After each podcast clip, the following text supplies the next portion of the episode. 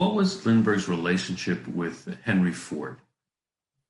You know, he had a, you know, they weren't particularly like they weren't good friends like they were calling each other on the phone um, but he did you know what during that tour i was talking about mm-hmm. right after his crossing the atlantic he did go to, to, detroit and he did take henry ford for his first air flight um, and he did that and then of course after world well, i'm sorry after america entered world war ii um, no one would hire lindbergh um, because of his speech in des moines um, and no one would hire him. First, they wouldn't let him into the ar- into the Air Force and the Army at all.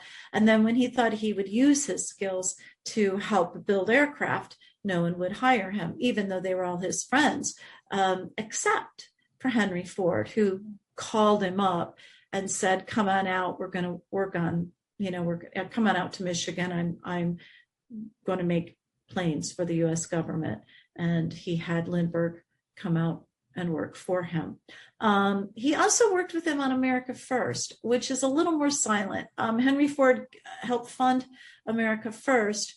Um, and then he was he was actually on the executive board of America First, and then he was removed for his anti you know anti-Semitism. Obvious um, was removed, um, but he continued to fund it.